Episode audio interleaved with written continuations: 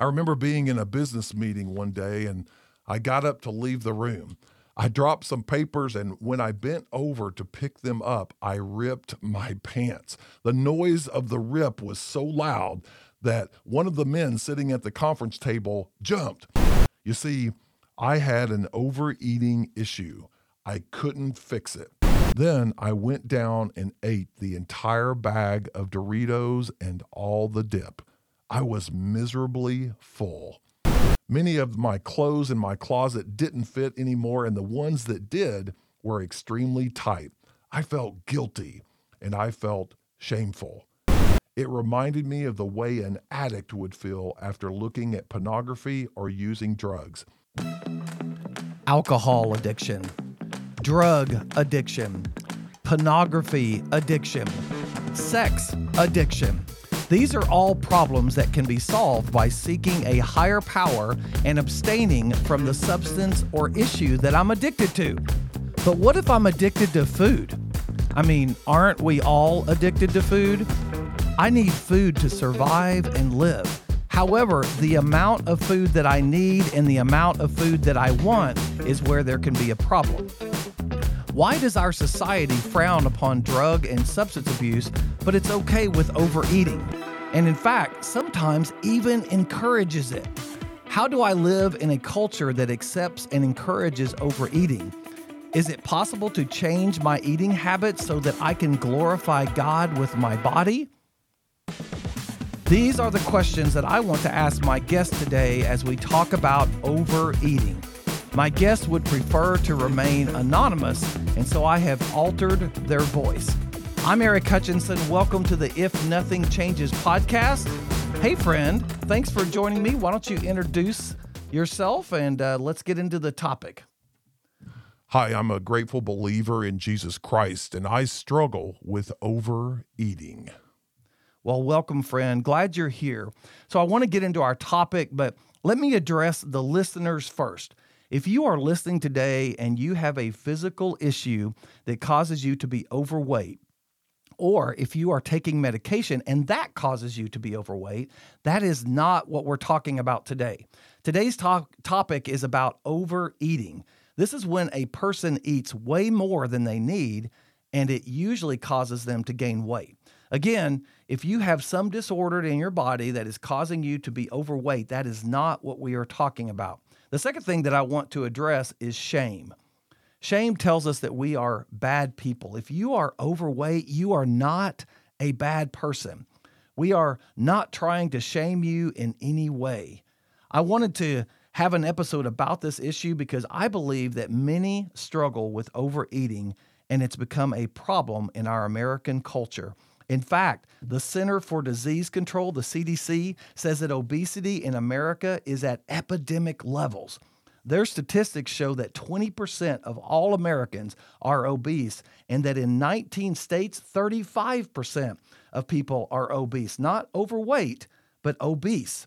Obesity can lead to stroke, heart disease, pancreatitis, infertility, arthritis, blood clots, gout, sleep apnea, snoring, lung disease, gallstones, type 2 diabetes, and 13 different kinds of cancer. The CDC says one in five children and more than one in three adults struggle with obesity. The CDC defines obesity as anyone with a body mass index, that's BMI, of 30 or more.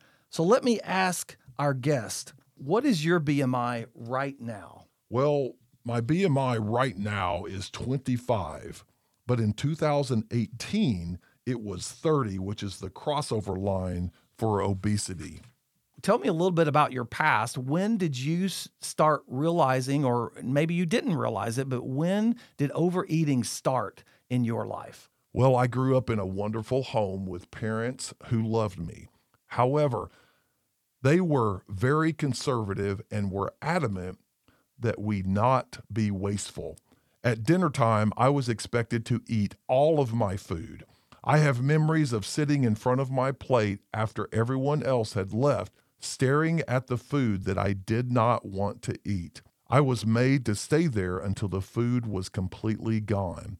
I wouldn't consider it abuse, but it definitely trained me very early that eating everything in front of me was important and that it was wasteful if I didn't.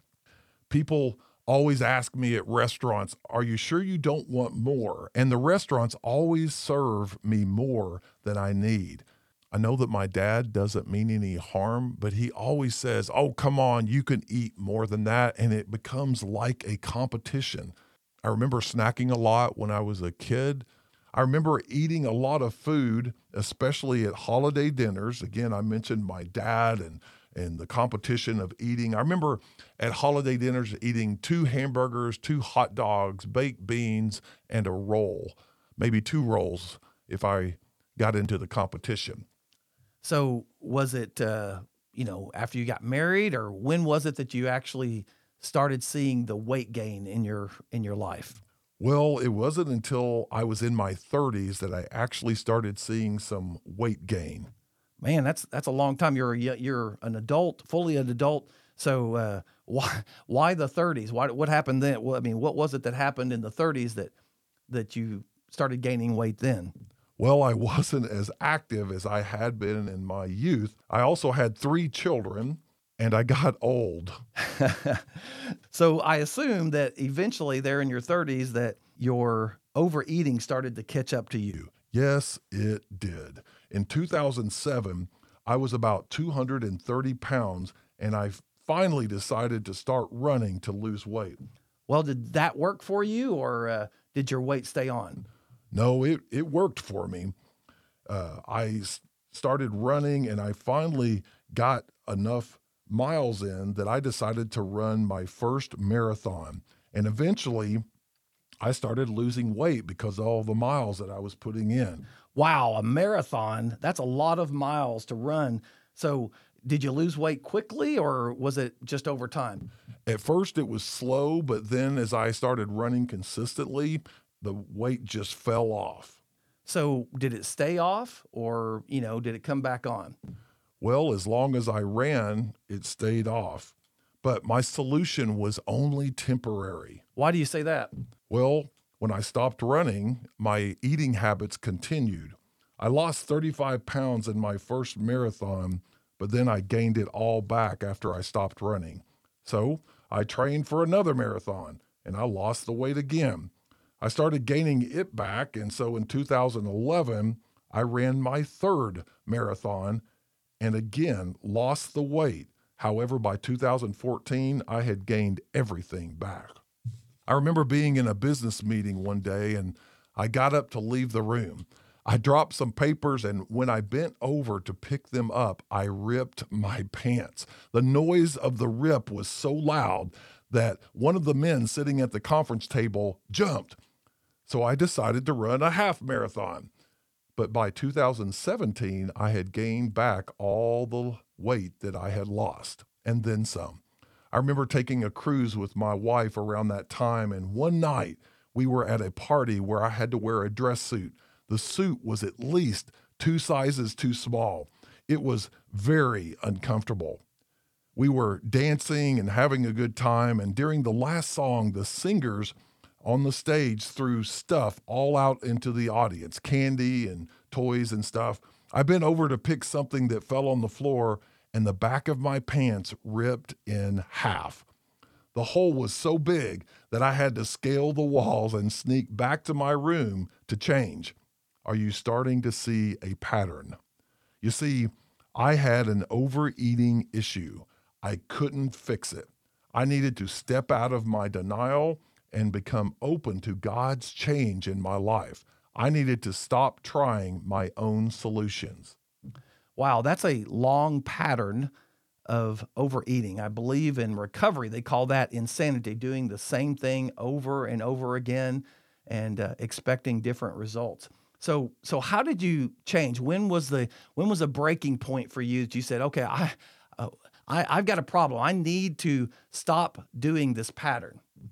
Well, on Thursday, September 13th of 2018, I got home around 8 p.m. I had just come home from a church leadership meeting. We had dinner at the meeting, and so I wasn't really hungry, but I wanted a snack. So I looked in the pantry, and to my delight, someone had left a bag of Doritos. Then I looked in the refrigerator, and again, to my delight, I found a 16 ounce container of Dean's French onion dipped. I was stoked. So I took the bag of Doritos and the dip downstairs to my den. On the way down, I stopped midway on the stairs just for a moment and I stared at that Dorito bag and the dip and I said out loud to myself, I'm going to regret this. Then I went down and ate the entire bag of Doritos and all the dip. I was miserably full. I kept burping up ranch Dorito flavor, and in the morning, I still had that Dorito taste in my mouth. As I predicted, I regretted my actions. I weighed somewhere around 230 pounds again. Many of my clothes in my closet didn't fit anymore, and the ones that did were extremely tight. I felt guilty and I felt shameful. It reminded me of the way an addict would feel after looking at pornography or using drugs. I had a hopeless feeling that I was stuck in a pattern of life that was never going to change. I called my sponsor and I told him that I needed help and that I was ready to change my eating habits permanently. You see, diets are temporary. They're temporary by definition. They don't last. You're going to change your eating habits for a short amount of time until you reach your goal, but then you pick right back up where you left off. Don't get me wrong, it hasn't been a piece of cake. Wait, let me rephrase that. It hasn't been easy, but just like an addiction to drugs, alcohol, or really any addiction, I have to take it one day at a time. So, give me some practical changes that you made. I mean, I'm assuming that God did not just miraculously heal you overnight and you woke up thin. I'm sure this happened over time. So, give me some practical changes that God led you to make in your life. Well, I stopped putting sugar in my coffee, and I've got to tell you, that was one of the hardest things that I did. I stopped drinking sodas in general. I will sometimes have an occasional soda, but not very often. I tried to make changes that I could live with the rest of my life. Again, trying to avoid that temporary change. I started looking at food as fuel and not so much as recreational event. I started eating to live and not living to eat. Now, I want to be clear. I am not saying that I never have desserts or treats. In fact, I have a little tiny bowl of candy every night as I'm watching TV or spending time with my family. But as a general rule, I don't snack in between meals. I eat three meals a day, but I only eat one portion of whatever I'm eating. Those are some great tips, but some might say that you're just simply on another diet. So, how long have you actually been sober from overeating? This September will be five years. Wow, five years. That's fantastic. Congratulations on that. So, how much do you weigh now? I weigh 190 pounds, which is 40 pounds less than my top weight. So, what would you tell the person who is listening today that is currently struggling with overeating? I would say that diets don't change things permanently. I needed to invite Jesus Christ into this area of my life. I needed his strength to help me figure out a new eating lifestyle. And I needed to be completely honest about the overeating issue. It is an addiction. Food is an addiction if you are overeating. To the person who feels that breaking an unhealthy addiction to food is not possible, I would say anything is possible with God. Make a permanent change, not a temporary change. Because if nothing changes, nothing changes. Well, that sounds really familiar. In fact, you look very familiar. That's because I am you. That's right, friends. In case you haven't already figured it out, this is just another part of my story. It's been said that sugar is as, as addictive as cocaine. If you are struggling with food issues and you think that there is no way to change, this issue in your life, that's a lie from the enemy, and God can help you change. But you have to be willing to let him into that area of your life. 1 Corinthians 10:31 says, "So whether you eat or drink or whatever you do, do it all to the glory of God." Change is possible. But as our guest said, if nothing changes, nothing changes. Thanks for listening. We'll see you next time.